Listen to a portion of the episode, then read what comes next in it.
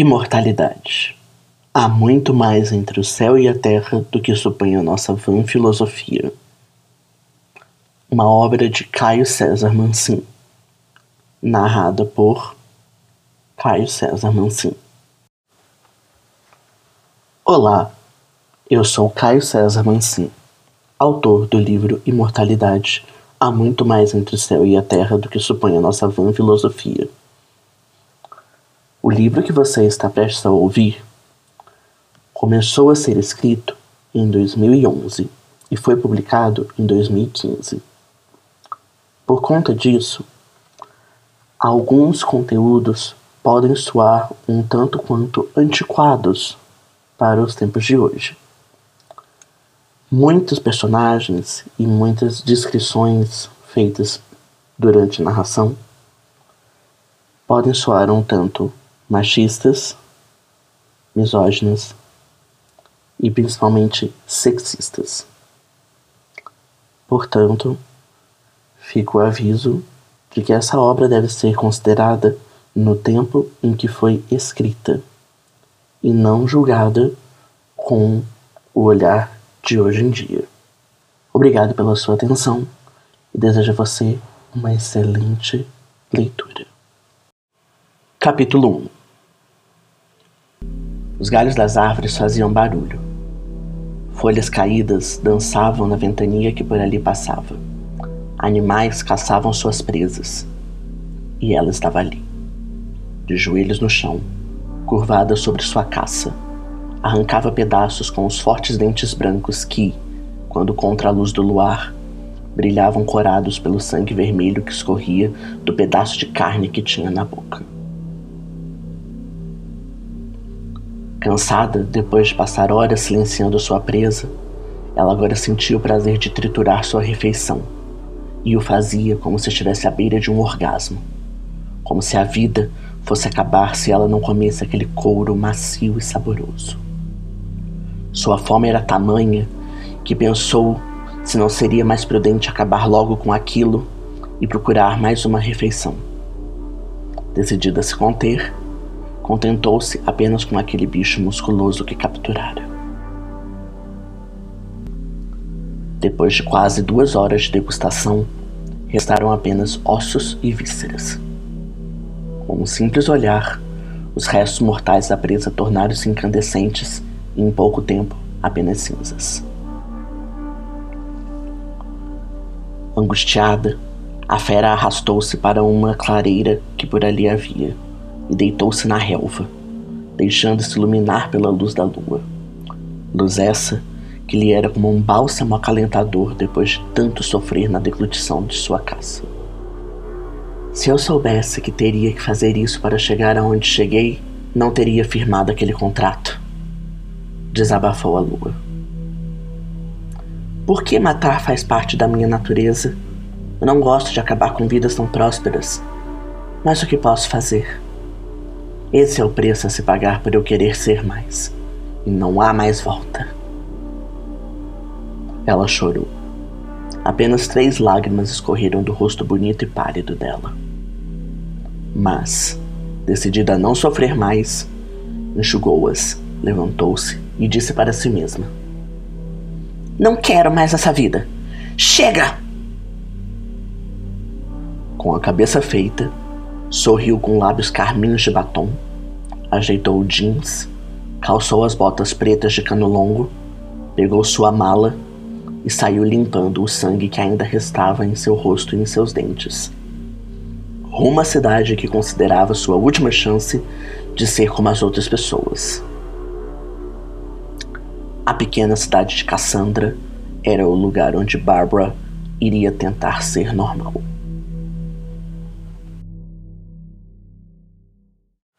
Capítulo 2 Toca o despertador três vezes antes de ele meter a mão no rádio relógio para parar a insistente campainha que avisa que já são cinco e meia da manhã. O locutor da estação de rádio anunciava que a música mais pedida era da cantora Lita Von Herzog, quando ele o socou, levantando-se logo em seguida e desligando-o. Saiu da cama e foi lavar o rosto. O banheiro, todo de azulejos brancos e pia de porcelana branca, estava escuro Seus olhos não queriam saber de luz naquela hora. No breu, ligou a torneira, encheu as mãos de água e jogou-a na cara. Ritual diário que realizava para tentar acordar. Ao voltar para o quarto com a toalha de rosto na mão, viu que, como sempre, sua esposa já se levantara e já havia ido preparar o café dos dois. Abriu o armário entulhado que mantinham, pegou uma camisa cinza, uma calça moletom da mesma cor e um par de meias brancas. Vestiu-se, pôs o tênis que usava quase diariamente e saiu do quarto. Na mesa da minúscula sala de jantar já estava tudo arrumado. Dois pães franceses com queijo, presunto e maionese, um copo de suco de limão, um copo de vitamina de mamão e leite e o remédio da tireoide. Sentou-se à mesa e, dali a pouco, a mulher apareceu com uma garrafa térmica laranja de café e sentou-se também. Os dois tomaram seu café da manhã em silêncio, um de frente para o outro. Entre eles, apenas a mesa e o jornal que ele lia enquanto comia. Depois de terminar seu café, levantou-se com pressa e foi para o quarto. Voltou para a sala, pronto para sair, e, quando na altura da porta, a esposa lhe disse tchau. Ele fechou a porta e nada disse. Ela deu uma olhada na vizinhança pela janela e entrou em casa, escondendo sua camisola de algodão dentro do hobby branco de flanela. Joan e Marion estavam casados havia 20 anos e não trocavam uma palavra educada havia 18. Capítulo 3 Caminhão de mudanças parou em frente à casa que estava à venda naquela rua. Quando o caminhoneiro saiu, viu a nova dona da casa arrancando a placa de vende-se que ainda se encontrava no jardim. A casa era simples, mas bonita e charmosa. Tijolinhos à vista, janelas com batentes decorados com motivos barrocos e pintados recentemente de branco, o telhado meio curvado para facilitar a descida da neve quando estivesse na época, jardim frontal enfeitado com gerânios e uma roseira, presa a uma haste metálica bem no meio do gramado, completava o charme da casa nova de Barbara. O motorista do caminhão chamou-a e perguntou se poderiam descarregar os móveis. Com um sorriso mais branco e agradável que ele já vira, ela assentiu e convidou-o para entrar. Como que hipnotizado pela sensualidade que aquela mulher transbordava, o caminhoneiro seguiu a casa dentro.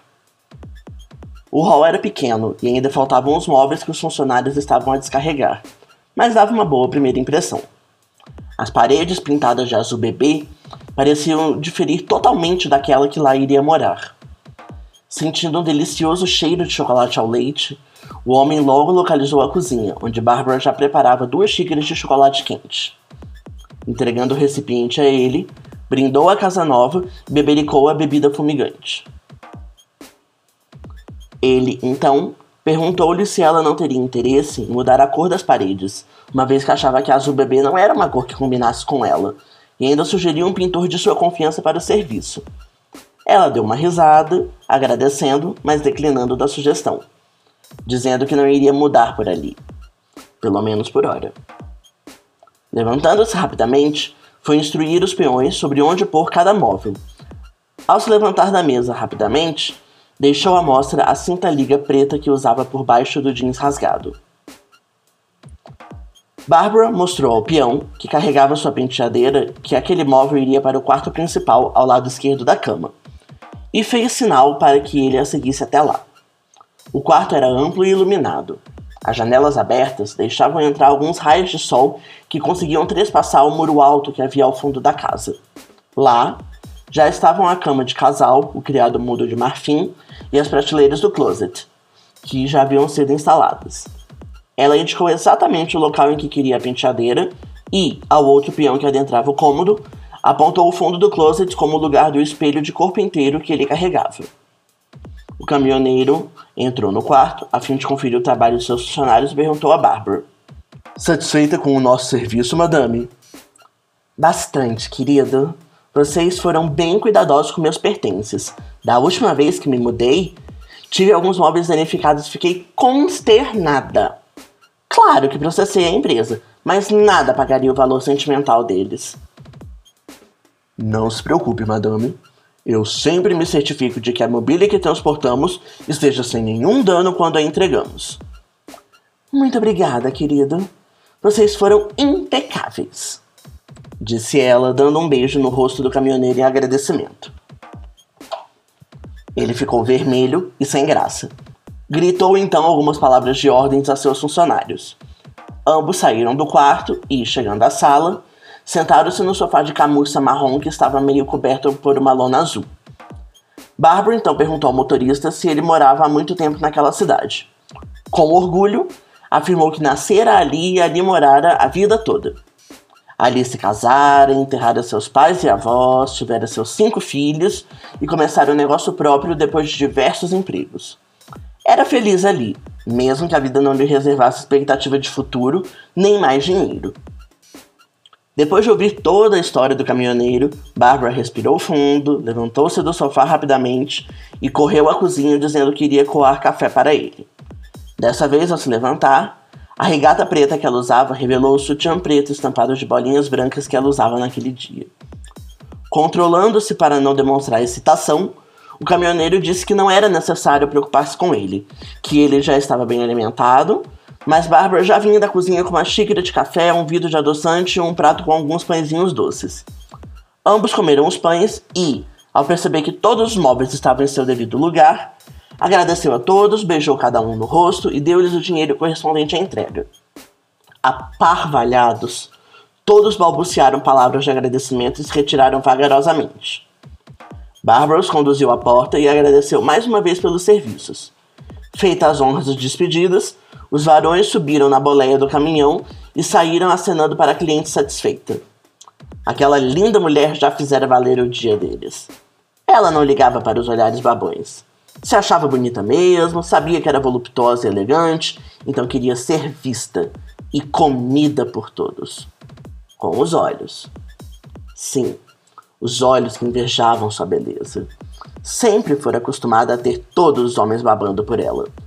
Fingia interesse e até prazer com seus brinquedinhos. Os garotões sarados e bronzeados com quem costumava ficar algumas vezes depois descartava. Mas aqueles tempos eram outros. Agora queria ser uma mulher séria e incógnita. Estava cansada daquela badalação e movimentação em sua vida. Estava decidida a enterrar Lita von Herzog.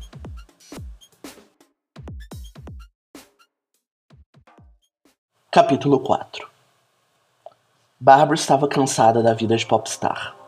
Era famosa, tinha muito dinheiro, todos os homens babavam por ela, mas aquilo tudo lhe era inútil. Agora, o que ela mais desejava era uma vida calma e sem muitos sobressaltos. Bem, reclamar que algo lhe faltava era impossível. Tinha tudo o que queria na hora que quisesse, mas estava cansada de tudo que tinha. Queria se desfazer de tudo e mudar de vida. Apesar de ter lutado muito para conseguir o estrondoso sucesso que alcançara como cantora, o lado ruim da fama lhe perturbava muito mais que o lado bom a felicitava. Exasperada, depois de um dia tão cansativo, deitou-se em sua cama e suspirou. Pensei que nunca fosse acabar essa mudança. Estou quebrada. Antes, era a Eva que resolvia essas coisas para mim, mas tenho que resolvê-las sozinha agora. Não quero mais glamour. Chega de viver fora da realidade. E, dizendo isso, bocejou, encostou-se no travesseiro e dormiu profundamente. Na casa ao lado, Marion estava saindo da cozinha com a travessa de lasanha nas mãos e a levando para a sala de jantar. A travessa estava quente, a lasanha borbulhava e Marion transpirava intensamente.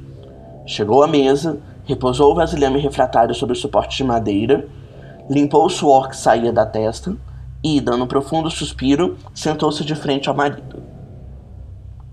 Joan pegou um grande pedaço de lasanha, serviu-se de suco de tomate e começou a comer, mudo e concentrado no prato. Ambos comiam em silêncio. O único som que se escutava era o borbulhar no molho da lasanha no vasilhame refratário. Após um longo período de silêncio, Marion, com a voz rouca, falou: Querido, você pode me passar o suco, por favor? Sem prestar atenção, Joan pegou a jarra ao seu lado de qualquer jeito e entregou brutamente à esposa. Marion pegou-a bruscamente também, pôs o suco em seu copo e largou a jarra na mesa. O vidro se partiu e o suco de tomate alagou e enrubesceu a toalha branca da mesa. Joan levou um susto, largou os talheres e enfurecido gritou: Que porra é essa, mulher? Ficou louca? Limpe isso já, que eu não janto com a mesa suja. Desculpe, eu não sei o que houve, não sei onde estava com a cabeça. Como você é burra, mulher! Nunca faz nada certo, por isso é à toa assim. À toa? Eu trabalho o dia todo para deixar essa casa impecável para você e você vem e me diz que eu sou à toa? Não sabe arrumar porra nenhuma. Se soubesse, não faria esse tipo de coisa. Você é uma burra, uma anta. Não sabe nem encher a porra de um copo de suco. Não fala comigo nesse tom. Você não tem o direito de gritar comigo. Tenho sim. Você é uma imprestável. E eu sou seu marido. Eu que sustento a porra dessa casa e seus gastos. Gastos? Eu não compro uma roupa nova há anos. Eu não gasto nada comigo. Meus maiores gastos são para manter a dispensa e a geladeira cheias, para não ter que ouvir você reclamar. Mas gasta demais. Compre só o que não precisa e esquece que temos contas a pagar. Você mal deixa dinheiro suficiente para pagar todas as contas? Gasta tudo em bebida e em jogo? Eu trabalho para ganhar aquele salário de merda e tenho todo o direito de gastá-lo como quiser. Cala a boca, seu ordinário! Você não tem o direito de falar assim comigo! Joan parou um pouco, pensou e disse sibilando: Você me mandou calar a boca? Assustada e arrependida do que dissera, Marion levou a mão à boca e tentou negar, mas ele berrou e desferiu-lhe um soco no queixo, jogando-a no chão. Ela se ajoelhou e pediu perdão, mas ele lhe deu outro soco e ela chorou mais ainda. Cansada de resistir, Marion deitou-se no chão e disse que estava disposta a fazer uma troca. A expressão de ódio de Joan se transformou num sorriso maníaco. Ela levantou a saia comprida que usava e deixou a calcinha larga bege à mostra. Ele deu uma gargalhada tenebrosa e começou a tirar o cinto. Qualquer coisa para não apanhar novamente dele. Era a única coisa que Marion pensava enquanto fazia sexo com Joan.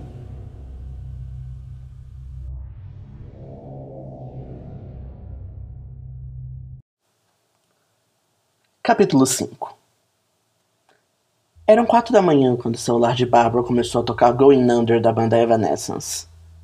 Ela delicadamente desligou-o e voltou à posição que estava na cama, sentada, com dois travesseiros no meio das pernas, segurando o ventre.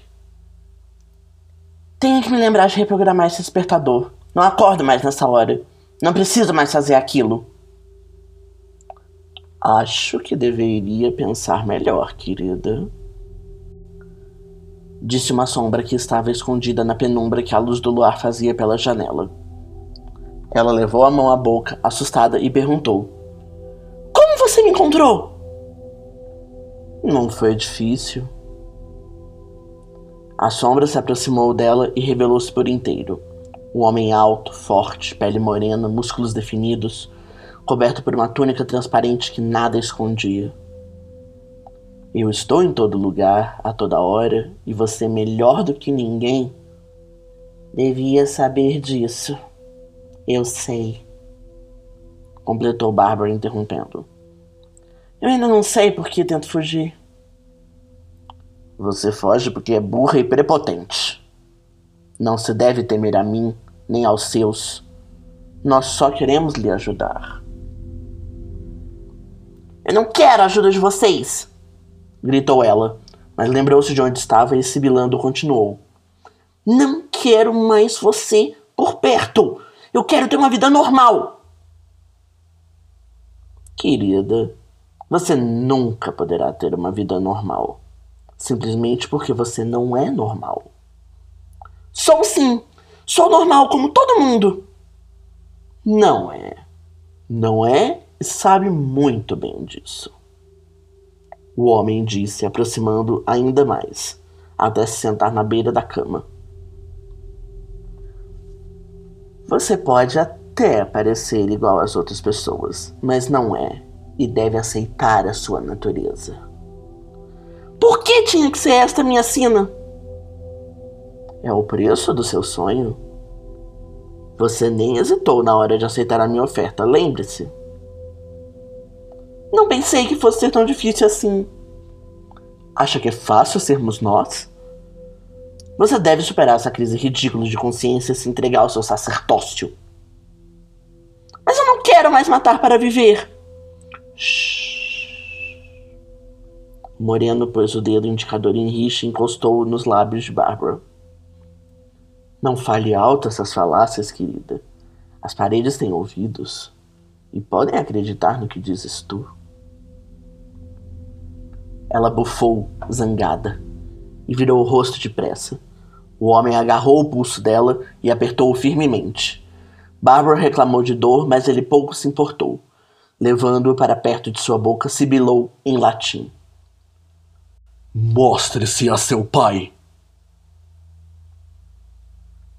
Um caroço apareceu no pulso e cortou a pele, aparecendo um microscópico verme negro. O animal tinha dentes serrilhados e amarelos, corpo cilíndrico, pele viscosa e brilhosa, e uma pequena cauda anelada dividida em segmentos circulares. O misterioso moreno sorriu para o verme e lhe confidenciou num sussurro quase inaudível: Cuide bem dele, meu filho. Não o deixe falhar. O negro verme pareceu lhe fazer uma reverência e, rapidamente, entrou pelo buraco que fizera, o qual se fechou e cicatrizou-se quase instantaneamente. O homem sorriu mais uma vez. Bárbara então o fitou com profundo ódio. Controlando-se para não extravasar toda sua raiva, disse: Eu sei da minha função. Não vou falhar. Afinal, trabalho dado é trabalho executado. Muito bem, querida. Ele disse, abrindo outro sorriso. Então prossiga com sua obrigação. Mas lembre-se: se você falhar, não teremos muito o que fazer. Não vou falhar, já disse! retrucou rispidamente. Assim espero, querida. E desapareceu no ar, tão rapidamente quanto como entrara. Barbara respirou aliviada, mas ainda estava preocupada. Saiu da cama, foi até a penteadeira, abriu a terceira gaveta e pegou o maço de cigarros e o isqueiro Zippo. Abriu a janela, acendeu um cigarro e deu uma tragada. Apesar de odiar aquele gosto amargo do cigarro, a nicotina viciara. Baforando pelo lado de fora do quarto, Bárbara pensava e divagava. Como vou me livrar dele? Ele sempre me encontra. Eu não quero mais isso. Não quero essa vida, não quero, não quero. Quero ser normal. Conviver com os humanos sem ter que matá-los. Quero ser. ser. humana. Ela deu outra tragada no cigarro, parou um pouco e continuou. Eu quero ser humana. Não quero ser um monstro. Eu quero ser quem eu sou. Quer dizer, quem eu quero ser.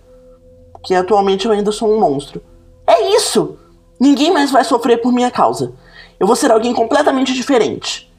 E essa cidade é a minha chance de mostrar ao mundo que eu posso ser mulher de verdade.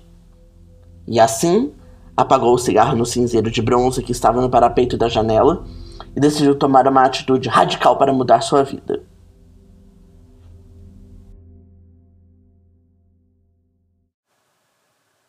Capítulo 6 A sala de jantar estava escura.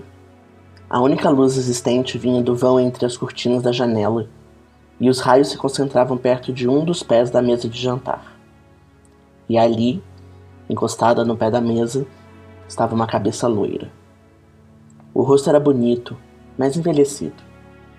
A pele era lisa e sem rugas, mas flácida e opaca. Os lábios estavam secos e mordidos.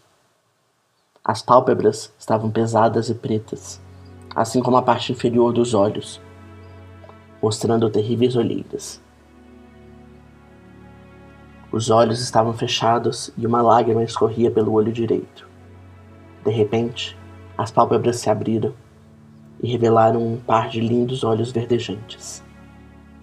Pareciam duas esmeraldas mas não eram brilhantes e lapidadas eram esmeraldas brutas e cobertas de poeira, e não deixavam qualquer sinal de beleza ou de euforia transparecerem. Marion começou a se levantar vagarosamente, procurando fazer o mínimo de barulho possível. Afinal, não queria acordar seu carrasco. Com dificuldade, pôs-se de pé e tentou ajeitar a blusa regata que lhe rasgara novamente. Já era a terceira vez. Por um instante, pensou em jogá-la no lixo, mas lembrou-se que quase não tinha roupas que lhe servissem. Desde que se casara, emagrecera mais de 10 quilos. Marion conseguiu se arrastar até o sofá e por cima dele se jogou, vencida pela dor e pelo cansaço. Ali, desolada, começou a tentar se recordar de quando ela foi feliz. 22 anos antes, estava na pracinha, vendo uma apresentação da banda da escola ao ar livre, junto de Vivienne, sua melhor amiga. Marion, então, tinha 19 anos, era loura, tinha os cabelos cacheados por Babyliss, usava de blush, batom vermelho claro e rímel terracota. Vestia uma saia de cintura alta preta, uma blusa branca com babados e uma sandália preta de salto alto. A apresentação da banda era uma das atrações da formatura do ensino médio que a escola estava promovendo. Marion estava sorridente, focando muito com Vivienne. As duas falavam e olhavam sem parar para um homem especial. Em um dos lados da praça havia uma pequena borracharia e os mecânicos haviam parado seu trabalho para prestigiar o espetáculo. Vivienne e Marion olhavam para o mais musculoso e moreno deles. Ele era alto, forte e muito sexy. Ambas babavam e deliravam por aquele deus grego, enquanto davam risadinhas indisfarçadas.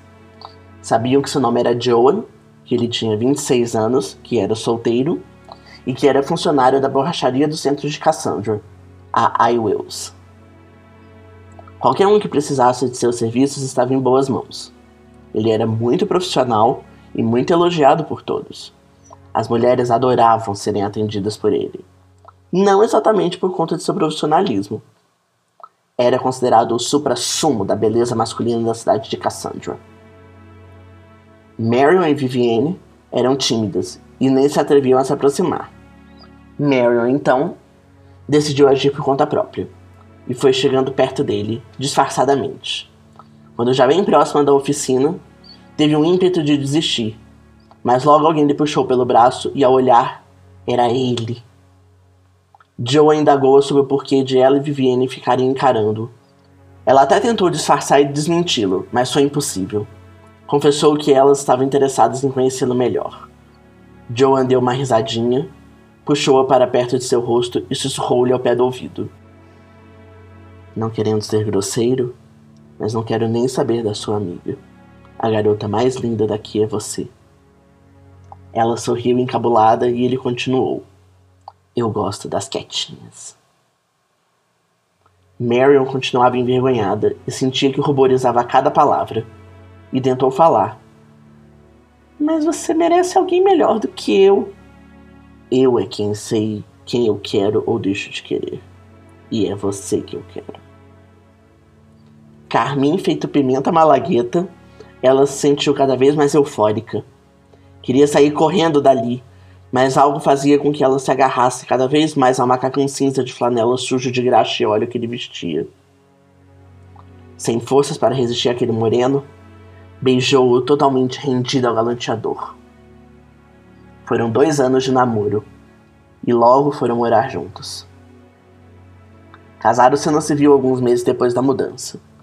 Marion, então, começou a trabalhar na floricultura, enquanto Joel consertava carros e tratores na borracharia.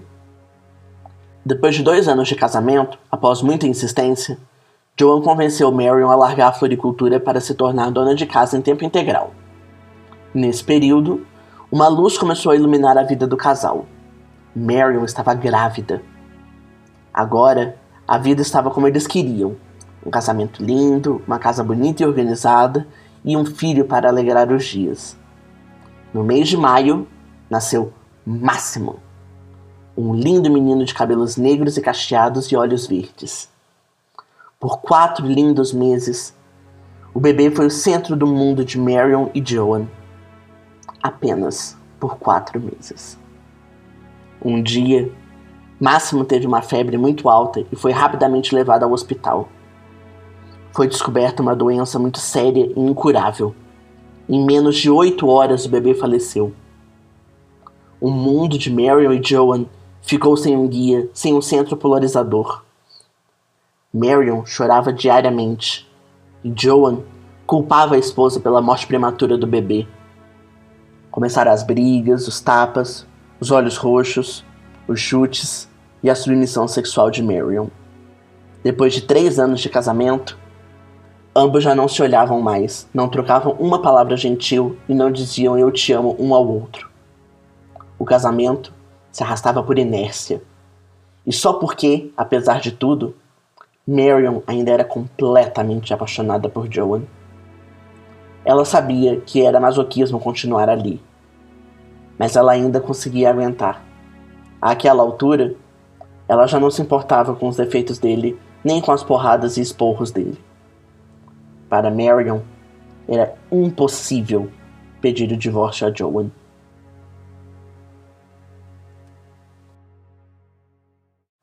Capítulo 7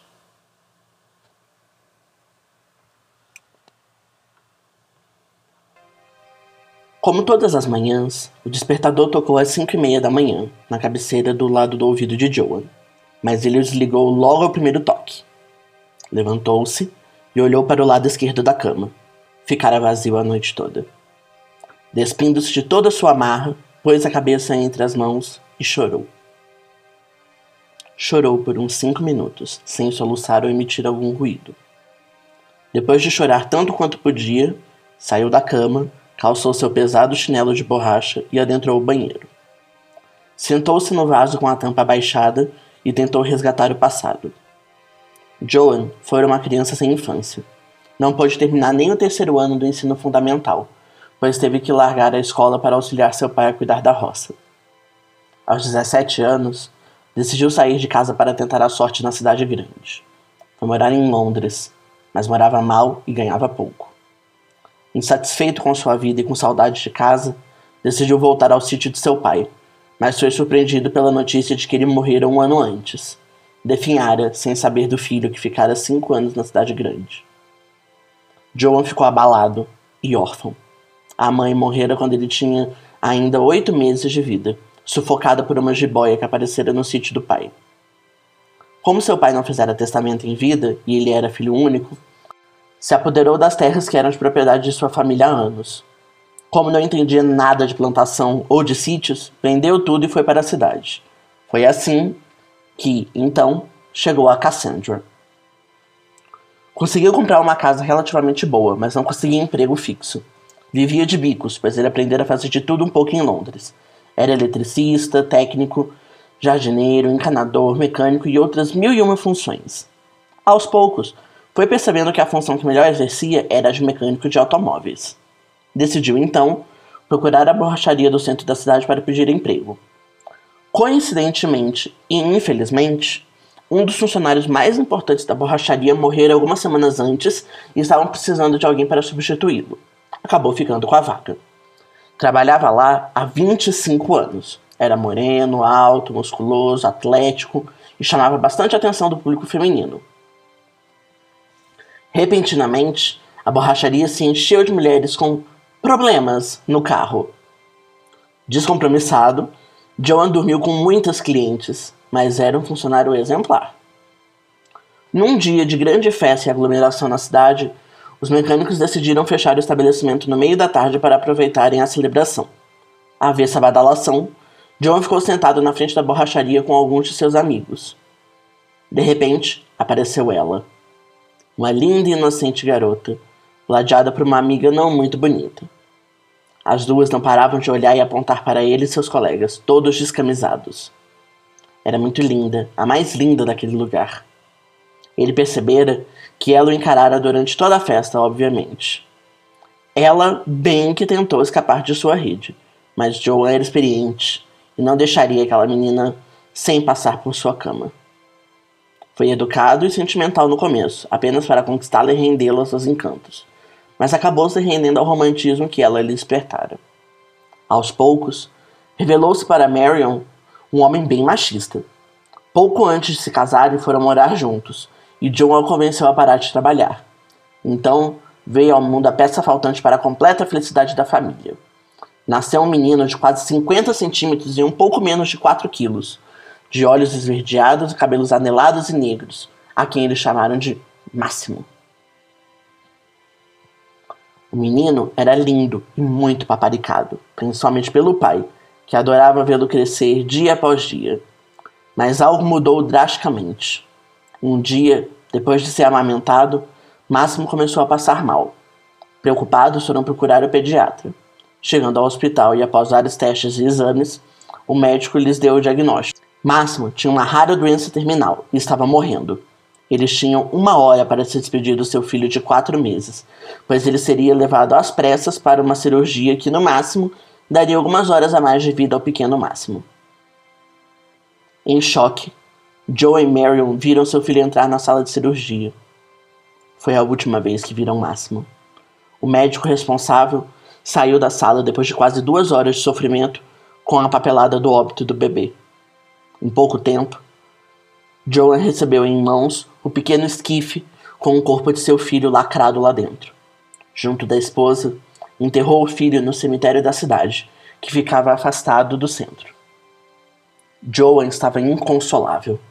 Amava demais ser pai, e seu filho lhe foi arrancado por uma doença misteriosa e fulminante. Como todo pai desesperado, quis procurar alguém para culpar pela morte do filho, e encontrou. Marion, sua fiel esposa, foi tomada por ele como culpada. Por tudo. Tudo era culpa de Marion.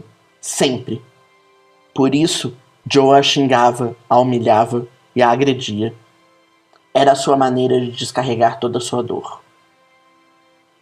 Com o passar dos anos, tornou-se um homem amargo, introspectivo e rude. Apesar de gostar muito de Marion, começou a acreditar na mentira que inventou para si mesmo e a agredi-la gratuitamente e por qualquer motivo. Joan amava Marion, mas amava Máximo acima de tudo.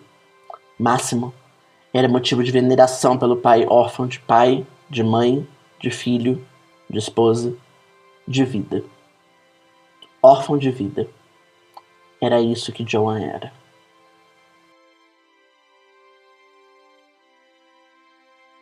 Capítulo 8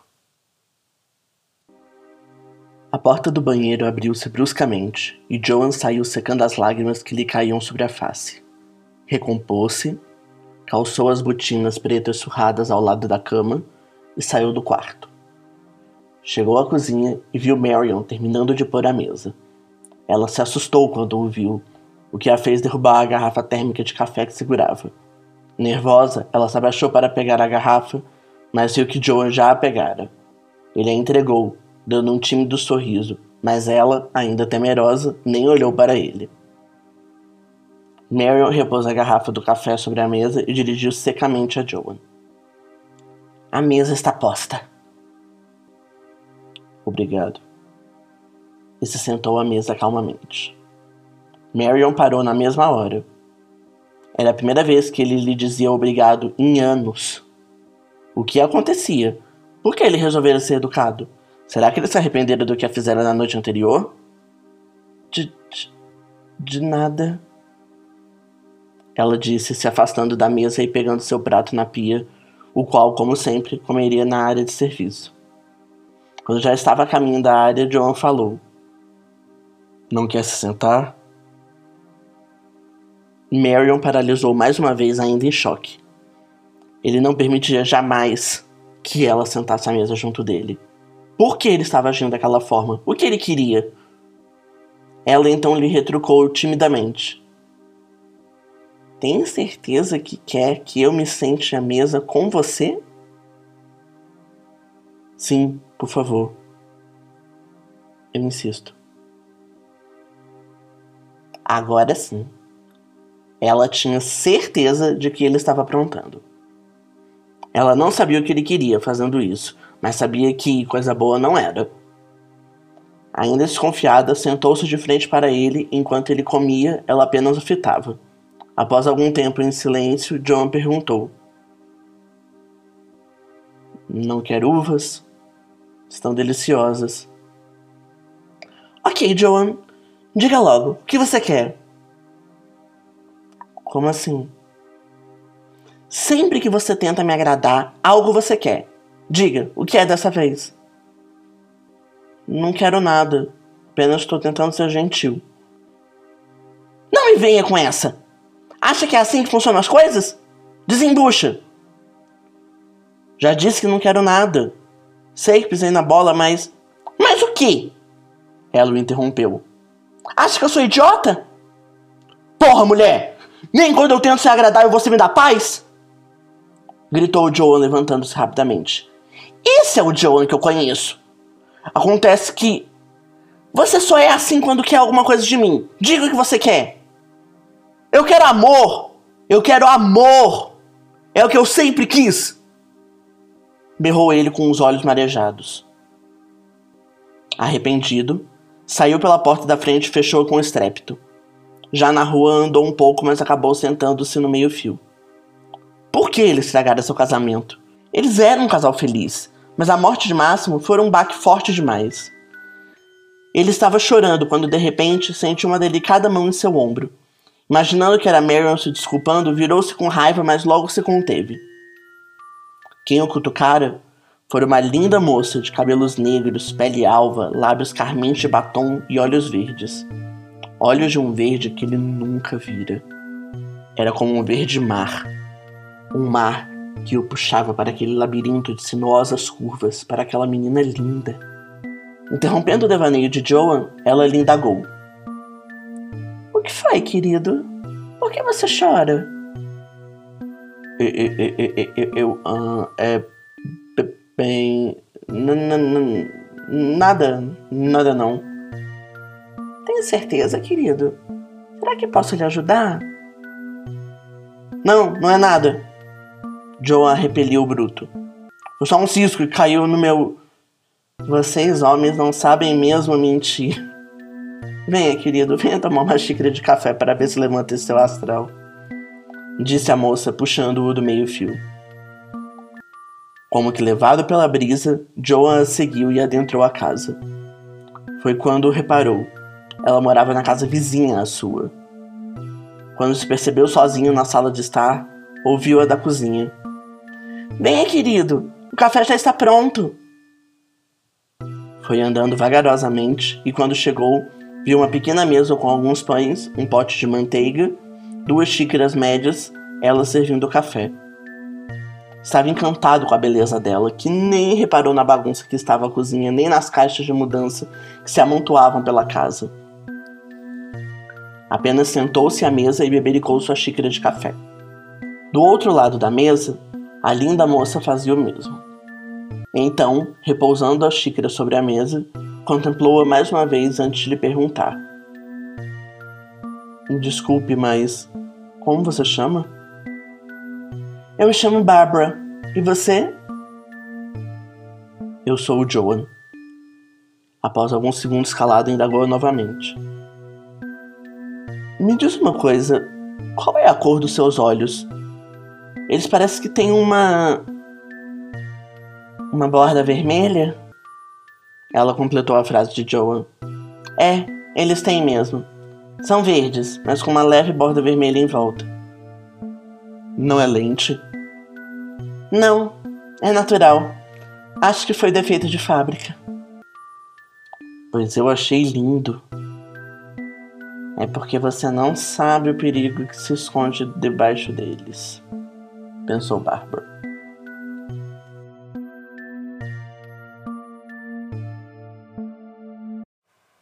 Capítulo 9 Então, por que você estava chorando? Bárbara perguntou enquanto servia café na sua xícara de frente para Joan na mesa da cozinha. Eu não estava chorando, já disse, foi um cisco, só isso, disse Joe, um pouco temeroso e tentando desviar do assunto. O que eu sei é que você é um péssimo mentiroso. Ela o encarou com seus olhos verde-mar. Há quanto tempo você se mudou? Joan perguntou. Faz três dias que eu estou aqui. Você é a nossa nova vizinha. Peraí. Nossa vizinha? Bárbara o mirou. Você é casado? Sou. Mas você é tão novo. Nem tanto assim, minha cara, nem tanto. Pode me chamar de Barbara, Joan. Ah, desculpe, Barbara. Bem, eu sou sim casada há 20 anos. 20 anos? Uau! Quantos anos você tem? 48. Ah, você é novo. Que nada. Já sou um vovozinho praticamente. Ai, como você é bobo! Ela deu uma risada e um leve tapinha no braço dele. Ei, menina, respeite os mais velhos. Não se pode bater em gente de idade. Ah, e 48 anos te faz gente de idade agora. Ela deu uma linda risadinha irônica. Bem, me faz mais velho que você, certamente. Ah, nem é tanta diferença assim. Tem certeza? E quantos anos você acha que eu tenho, hein? Bárbara esboçou mais um sorriso. 17? Errou. Tenho 20 anos. Nossa, você tem cara de criança. Bárbara encarou e disse irônica. É só a cara, querida. Joan se calou e tomou seu café. Logo, ela já havia se levantado da mesa, havia pego um pacote de bolachas recheadas e começara a tagarelar sobre as informações nutricionais do biscoito. Os dois começaram a conversar e entraram num longo bate-papo. Depois de muito tempo, John olhou sem querer para a janela da cozinha e percebeu que já escurecera. Então levantou-se, sobressaltado e, gaguejando nervosamente, disse a Bárbara: Meu Deus, já é de noite. Não fui trabalhar hoje. Meu Deus, meu chefe vai me demitir. E. Minha esposa, ela deve estar preocupada comigo. Eu saí no meio de uma briga e. Nossa, tenho que ir pra casa. E foi saindo o trôpego. Calma, Joan. Bárbara tentou mantê-lo ali em vão. O mundo não vai acabar porque você se assentou um tempo do trabalho de casa. O mundo eu não sei, mas a minha vida talvez. Que exagero! Ainda nem te mostrei a casa. Fica para outro dia, eu prometo. Somos vi vi vizinhos, não é mesmo? Eu venho, juro. Olha que eu vou cobrar, hein? Bem. Pode cobrar. Até mais. E saiu correndo pela sala, passando pela mesma porta que entrara, a qual ainda se encontrava aberta. Bárbara suspirou, parou de encarar a porta e foi arrumar a cozinha. Enquanto lavava a louça que ela e John haviam utilizado, encarava a noite negra que fazia lá fora pela janela da pia. E, com uma repressão a si mesma, sibilou. Este já tem problemas demais. Não vou matar esse pobre homem. Você deve matá-lo, querida. Disse Arimã. Porra, não sabe bater a porta? Eu não preciso bater a porta. Apareço onde eu quiser, como eu quiser e quando eu quiser. Seu novo amiguinho é bem apetitoso. Você não deve perder uma refeição tão suculenta quanto esta. Vá ah, merda, seu cretino! Já disse que não faço mais isso! Acabou! Acabou! Gritou Barbara, tremendo de raiva. Uma hora sua forma vai se tornar incontrolável, Lucy. Não se atreva a falar esse nome! bradou Babi. Ele não me pertence mais. Você sabe da sua origem. Aceite-a e cumpra seu dever aqui. Eu cumprirei, já disse. E lembre-se, você não é uma humana como eles. Eu sou humana sim! Berrou Barbara, interrompendo novamente. Eu sou de verdade! Você sabe que não é. Chega! Vai embora! Vai embora! Me deixe em paz! Saiba que voltarei. E o homem desapareceu. Bárbara se sentou no sofá de sua sala, pôs a cabeça entre as mãos e chorou. A única luz da casa era a da lua, que entrava pela janela de vidro entreaberta. Dizia então a si mesma: Ele não manda mais em mim. Não quero mais matar. Chega, por favor. Por que escolhi essa vida? Estou tão arrependida. Eu só quero ser normal pelo menos uma vez na vida. Ser deste mundo. Não quero mais essa vida de assassina. Chega dessas mortes, já morrem pessoas demais todos os dias. Não quero contribuir com as estatísticas. Eu sou uma mulher de verdade. Barbara respirou fundo, mais uma vez antes de se levantar do sofá. Levantou-se, foi até a cômoda do outro lado da sala, tirou um maço de cigarros da segunda gaveta e seu isqueiro do bolso. Foi até a janela, acendeu um cigarro e baforou. Estava tão irritada que logo resmungou. Tenho que abandonar essa merda! E assim, apagou o cigarro na janela e fechou esta com estrépito.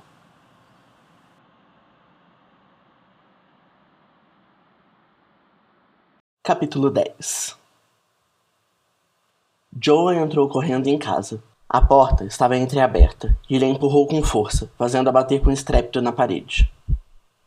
Encontrou Marion sentada no sofá da sala, desligando o telefone e chorando bastante. Ao vê-lo, ela empalideceu, levantou-se num pulo do sofá e berrou. Onde você estava? Eu liguei o dia inteiro no seu celular. Liguei no trabalho me disseram que você nem deu as caras por lá. Liguei para muitos conhecidos nossos e ninguém sabia de você.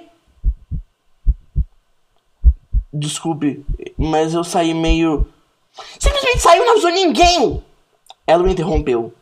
Como você pode fazer isso comigo? Eu estava quase infartando sem notícias. Pensei até que você tinha morrido. Liguei para vários hospitais das redondezas, sabia? Pensei que você pudesse estar. Ai, que ódio! Porque eu ainda me importo com você. Você não quer nem saber, não é? Aposto que estava transando com uma vadia qualquer por aí. Chega! Cala a boca e me deixa falar, porra! Berrou Joan impaciente. Marion se assustou, se calou e se sentou. Joan encarou por um momento e disse: Eu estava de cabeça quente, porra. Então fui dar uma volta a pé. Acabei parando no boteco, comecei a beber, a conversar. Me empolguei e não vi o tempo passar. Por isso que eu demorei. Gustava me avisar? E agora deu pra sair pra beber e faltar ao trabalho, Joan? Vai virar um bêbado vagabundo agora, é? Era só o que me faltava. Eu não sou vagabundo! Bradou ele, agressivo. Não, não, não, não. Não foi isso que, quis dizer. Gaguejou Marion. Eu só, só queria que você. Foi sem querer, está bem? Desculpe não ter avisado. Agora, por favor, me deixe tomar um banho. E saiu apressado, rumo ao quarto deles. Marion ficou sentada no sofá, em choque. O que estava acontecendo? Joe havia sido educado e civilizado de manhã, desaparecer o resto do dia e à noite chegar pedindo desculpas e assumindo que errara? Por que ele mudara desse jeito de um dia para o outro? Eles estavam querendo deixá-la doida? Será que ele estava voltando a ser aquele antigo Joan? Aquele Joan alegre, educado, amoroso, gentil? Ou era só mais um ardil desse monstro que ele se tornara? Apesar de ainda muito confusa, decidiu tentar uma vez mais. Foi até o quarto e viu todas as roupas de Joan jogadas pelo chão, fazendo uma trilha até o banheiro. Depois de recolher tudo, Marion bateu a porta do banheiro e escutou de lá de dentro. O que você quer? E eu só queria conversar, Joan. Me deixe tomar banho, mulher. Mas, Joan, eu. Me deixe em paz, eu só quero tomar banho em paz. Marion respirou fundo e pensou. Ele está me escondendo alguma coisa. Eu sei, eu sinto. Eu vou entrar nesse banheiro agora. Mesmo com medo da reação dele, abriu a porta. Joan levou um susto e tentou se cobrir como pôde. Marion parou por um segundo e o fitou. Pela primeira vez em muitos anos, ela não tinha medo dele. Joan, chocado, apenas conseguiu berrar.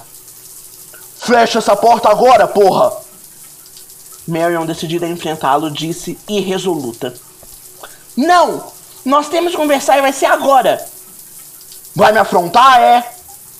Gritou Joan, saindo do box e se aproximando dela. Sim, vou! E dessa vez quero tudo às claras. É? Então vamos ver se eu sou claro. Você não! Nem começa! Interrompeu Marion. Eu passei os últimos 18 anos da minha vida escutando o que você tinha a dizer. Agora sou eu que vou falar. E é você que vai me escutar. Surpreso, John a encarou com um olhar indagador, mas apenas disse: Fale então. Antes me explique uma coisa. Aquilo que você falou no café da manhã era para valer? Você quer mesmo mudar? Ou só está tramando alguma coisa? Eu quero tentar, pelo menos uma vez, ser mais. Mais. Diga logo! É. humano. Hã? Você sabe. Mais gentil, mais legal contigo. Por que hoje? Por que agora? Por que só agora? Nunca é tarde para tentar decidir que a hora é essa. E por que agora? Porque eu sei que você não teve culpa pela morte do Máximo. Fez-se silêncio.